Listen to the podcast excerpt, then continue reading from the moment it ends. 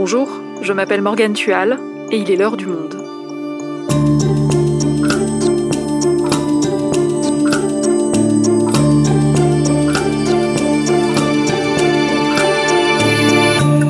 Aujourd'hui, on va en Afghanistan avec Jacques Folloroux.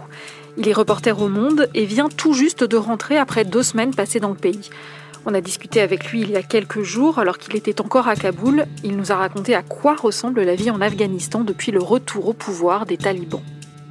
La vie sous les talibans, un épisode produit par Jeanne Boézek, réalisation Amandine Robillard.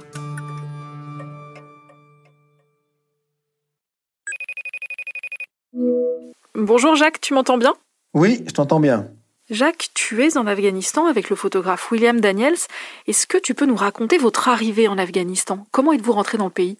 Donc on a atterri à, Tashkent en Ouzbékistan et donc euh, on, fait une escale là-bas et on trouve un avion qui nous amène à la frontière afghane dans une ville qui s'appelle Termez. Et arrivé à, à Termez, on prend un taxi, la, la liaison est très courte jusqu'à la frontière et là on arrive pour la première fois en terre talibane. Et on s'attend plutôt à un accueil, euh, comment dire, suspicieux, euh, voire tendu. Et en fait, c'est tout l'inverse. Le poste frontière est quasiment désert. On tombe sur un taliban euh, quasi mutique.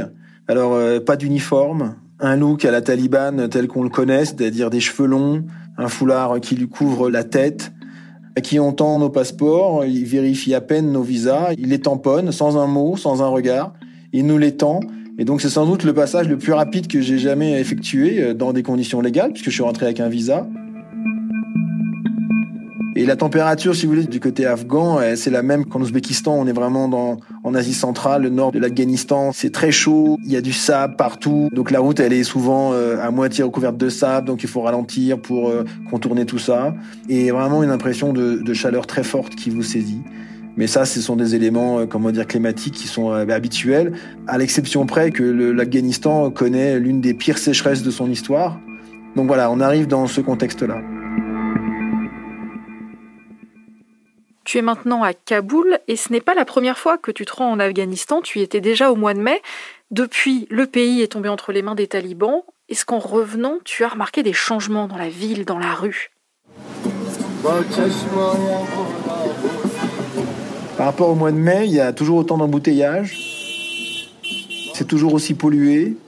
Il y a peut-être en effet moins de femmes, beaucoup moins de femmes même dans la, rue. Il y en a, plus en, burqa, mais il n'y a pas non plus, euh, comme euh, entre 96 et 2001, euh, la totalité des femmes habillées en burqa. Vous en avez encore beaucoup qui sont habillées comme elles étaient habillées au mois de mai. L'impression, elle est, j'ai envie de vous dire, elle est un peu paradoxale, c'est-à-dire que dans Kaboul, comme d'ailleurs à Mazar et Sharif, dans le nord, pour le visiteur, qu'il soit journaliste ou autre, euh, c'est une société qui, qui tout d'un coup a été démilitarisée. C'est-à-dire que vous voyez en mois de mai, le moindre établissement public, un restaurant, euh, un hôtel, euh, des banques, etc., avaient tous des gardes armés devant. Euh, il fallait passer des filtres de sécurité, vous étiez fouillé X fois.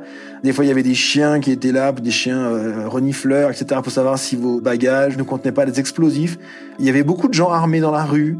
Désormais, vous ne voyez plus ça. Il n'y a que les talibans qui portent des armes. Et donc, ça apaise le regard, ça apaise l'ambiance pour le visiteur à Kaboul. L'image qu'on a des talibans, dont on se souvient euh, depuis le, tournant des années 2000, euh, c'était aussi euh, une période où il était interdit en Afghanistan de voir des films, d'écouter de la musique, et même pour les enfants de jouer au cerf-volant. Est-ce que tout ça s'est à nouveau éteint en Afghanistan? Les talibans de 2021, c'est plus les mêmes qu'entre 96 et 2001, clairement.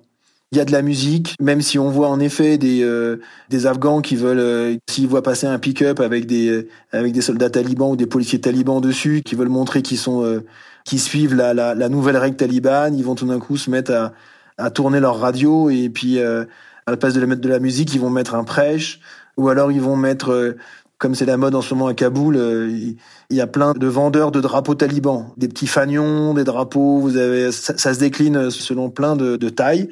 Et donc les gens aiment bien mettre ça. Alors il y, a, des gens qui mettent ça sur leur vélo, d'autres qui mettent ça dans leur voiture. Mais tout le monde n'est pas comme ça. Vous avez des gens qui aussi continuent à écouter de la, musique. Ils ont changé et puis eux-mêmes dans leur discours, ils ont un discours. Euh, on est là pour pacifier euh, le pays, on apporte la sécurité aux gens. Euh, et c'est vrai que la, plupart des gens témoignent aussi du fait qu'ils se sentent beaucoup plus en sécurité. C'est la même chose pour les étrangers d'ailleurs. Hein. C'est-à-dire que le pays, enfin à partir du moment où ceux qui étaient la menace sont passés au pouvoir, c'est vrai que la, la menace a, a de fait de facto disparu. Mais est-ce qu'on est sûr de ça? Est-ce qu'ils ont vraiment changé ou est-ce que c'est une façade pour rassurer la communauté internationale? Alors, ce qui est sûr, c'est que les, talibans, ils sont engagés dans une opération de séduction, à bien des égards, notamment vis-à-vis des étrangers qui peuvent être sur leur sol. Des consignes très strictes ont été données sur le fait de ne pas s'en prendre euh, aux journalistes, euh, notamment étrangers, qui sont aujourd'hui à peu près les seuls étrangers euh, présents sur le sol afghan. Après, sur le, je pense que leur attitude avec le reste du monde, elle n'est plus la même parce que entre temps ils ont fait de la politique, ils ont été reçus dans la plupart des capitales, euh, enfin des puissances régionales, ils ont été à Pékin, ils ont été en Russie, ils ont été euh, à Ankara, ils sont même venus en France. Donc ils veulent s'insérer, ils veulent insérer leur pays au sein de la communauté internationale. Néanmoins, ils ne bougeront pas. Ce qui fait finalement leur force aussi, c'est leur foi. Ils gouverneront selon la charia. Après, euh, je pense que ce régime-là, il va vouloir aussi euh, resserrer le contrôle sur son image. Euh, si toute forme de contestation sera sans doute sévèrement réprimée, il faudra les juger sur le temps pour voir s'ils acceptent une forme de, de débat ou pas. Et là, aujourd'hui, c'est quoi la différence pour les femmes par rapport au mois de mai quand tu y étais? Est-ce que leurs droits ont changé? Qu'est-ce qui s'est passé? Les mesures qu'ont prises les talibans de limitation des libertés et de mouvement et d'accès au savoir ou au travail, en fait, elle a touché très fortement et de façon très brutale une certaine catégorie des femmes, qui sont les femmes éduquées et citadines. Et ces femmes-là, cette force politique, cette force sociale, n'existait pas entre 96 et 2001. C'est vraiment une des conséquences aussi de la présence occidentale entre 2001 et 2021. Et ces femmes-là, qui ont eu voix au chapitre, qui se sont exprimées, qui sont devenues des professeurs d'université, des, qui ont occupé des fonctions euh, dans la société, hein, des médecins, etc. C'est cette voix-là qui a euh, aujourd'hui été euh, plutôt brutalement réprimée. Et tu as parlé à ces femmes? Qu'est-ce qu'elles te racontent? Ah oui oui, j'ai eu un contact avec avec une avec une étudiante à Mazar-e Sharif et elle sa vie c'était quoi? Elle est en master de finance à l'université publique de, de Mazar-e Sharif. Comme les conditions de vie sont très difficiles pour financer ses études, elle avait aussi trouvé un travail dans une dans une ONG euh, internationale à Mazar-e Sharif. L'arrivée des talibans, en fait, euh, a eu un tas de conséquences négatives sur sa vie. C'est-à-dire que premièrement, il y a eu cette espèce de contrôle social très strict qui s'est imposé sur elle, donc le, le, le maharam, c'est-à-dire le, le, selon la loi islamique qui impose justement aux femmes d'être toujours accompagnées par un, par un membre de leur environnement euh, familial euh, masculin. Deuxièmement, euh, les universités se sont toujours, à, ce jour, en tout cas l'université à Mazar-e Sharif est toujours fermée, donc elle n'a plus accès à ses cours. Et euh, elle se retrouve cloîtrée chez elle. Et les rares fois où elle sort, c'est avec son frère, avec son père, avec son cousin. Le nouveau code social imposé par les talibans fait que cette femme, comme elle l'a dit elle-même de façon très forte, ben, d'un coup, c'est comme si on était rayé de la carte. Et c'est comme si on n'existait plus socialement.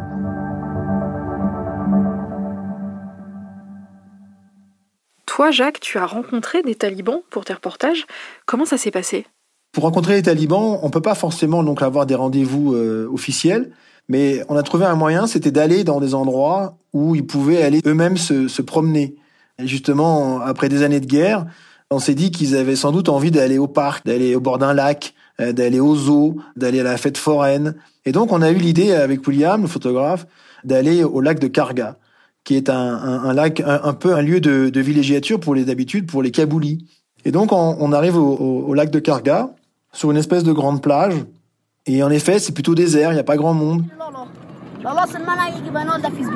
On aperçoit un groupe de, de talibans habillés plutôt, euh, plutôt euh, à la mode vestimentaire du sud afghan.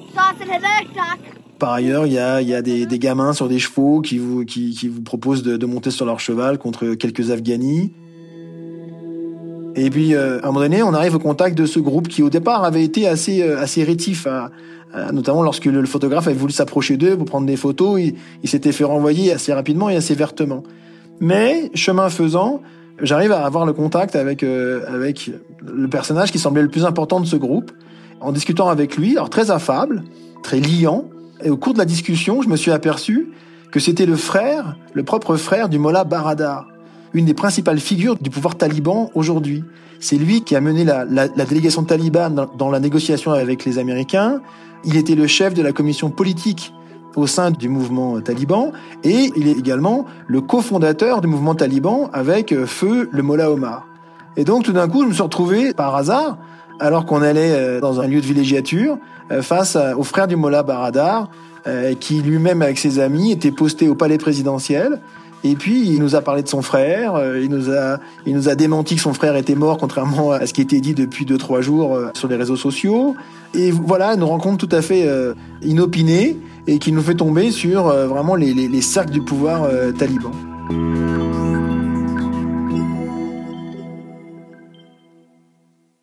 Jacques, depuis l'arrivée au pouvoir des talibans, est-ce qu'il y a une résistance, une contestation en Afghanistan? Et si oui, sous quelle forme? La vraie résistance, la résistance au niveau des idées et au niveau de leurs expressions, de leur expression politique, c'est surtout finalement la, la, voix des femmes qui ont, qui ont aussi osé manifester dans, dans, dans un grand nombre de, la, de, de villes euh, afghanes.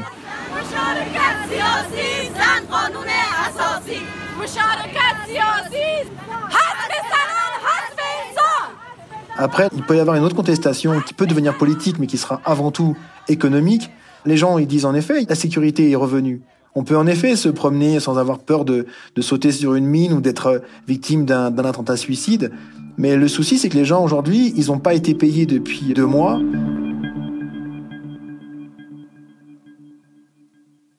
Oui, parce qu'on a cette crise économique qui frappe les Afghans. La prise de pouvoir des talibans a fait fuir les capitaux. Les caisses de l'État sont vides. Ça devient difficile pour les Afghans d'accéder à leur propre compte bancaire.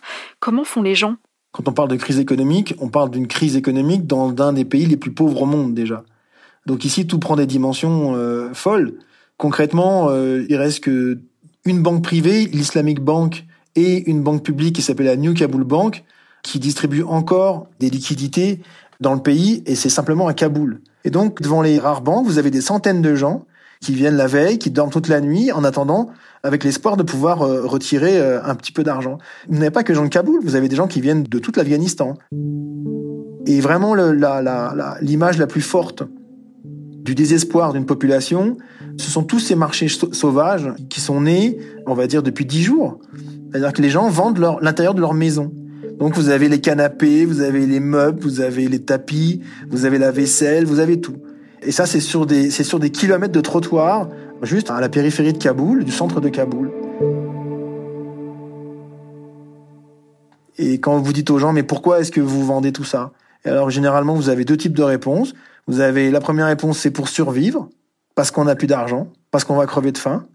Et l'autre, c'est pour, euh, c'est pour accumuler euh, assez d'argent pour partir. Et le souci, c'est que les talibans euh, ne veulent plus voir leur population émigrer. Ils disent on a besoin des gens et euh, les gens n'ont pas à partir. Et donc les, frontières pour l'instant sont fermées avec le Pakistan, l'Ouzbékistan ou l'Iran. Et on se rappelle justement de ces images très marquantes, ces scènes à l'aéroport de Kaboul où des milliers de personnes essayaient de fuir. Qu'est-ce qu'elles deviennent, ces personnes aujourd'hui? Alors aujourd'hui, les, les Afghans, pour émigrer, ont besoin d'un visa qui aujourd'hui est impossible à avoir puisque les toutes les ambassades, à part euh, je crois la, la, Turquie, autrement toutes les ambassades ont fermé, les ambassades étrangères. Donc les Afghans se retrouvent, euh, eux considèrent, se retrouvent euh, pris au piège. Ce qui a fait finalement surgir un, un, trafic au marché noir des faux visas qui ont atteint des sommes colossales. Chacun essaie de finalement d'actionner un, contact à l'étranger pour pouvoir le faire venir. S'ajoute à la crise économique une, une crise migratoire en, en suspens. Et les talibans sont coincés parce que la Banque centrale dispose de fonds importants, mais ils sont tous essentiellement à l'étranger, et notamment aux États-Unis, et ces fonds-là sont gelés.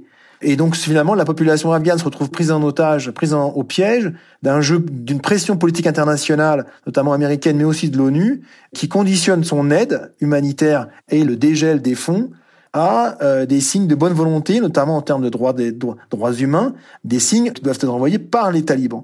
Et donc, euh, ben, tant que ce rapport de force finalement perdure, eh ben là, c'est la population qui paye. Et comment les Afghans voient l'avenir? Comment est-ce qu'ils voient les prochains mois, les prochaines années? La plupart des Afghans qu'on a rencontrés, euh, ils nous disent la même chose. Ils disent, nous, on, veut partir. l'Afghan qui n'est pas taliban, qui n'a pas de perspective financière, c'est lui qui a vécu 20 ans finalement dans, dans, un régime plus ouvert et économiquement plus favorable avec l'Occident présent ici. Il voit pas d'avenir.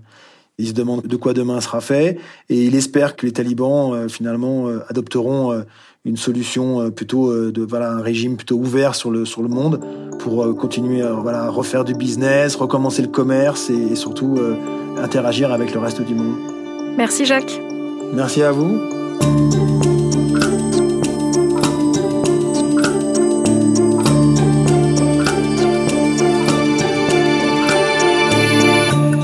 Si vous souhaitez en savoir plus sur la vie en Afghanistan depuis le retour des talibans, Jacques Folloroux a publié plusieurs reportages, vous pouvez les retrouver sur notre site lemonde.fr. C'est la fin de l'heure du monde, le podcast quotidien d'actualité proposé par le journal Le Monde et Spotify. Pour ne rater aucun épisode, vous pouvez vous abonner gratuitement au podcast sur Spotify ou nous retrouver chaque jour sur le site et l'application lemonde.fr. Si vous avez des remarques, des suggestions ou des critiques, n'hésitez pas, envoyez-nous un email l'heure du monde. L'heure du monde est publiée tous les matins du lundi au vendredi. On se retrouve donc très vite. À bientôt.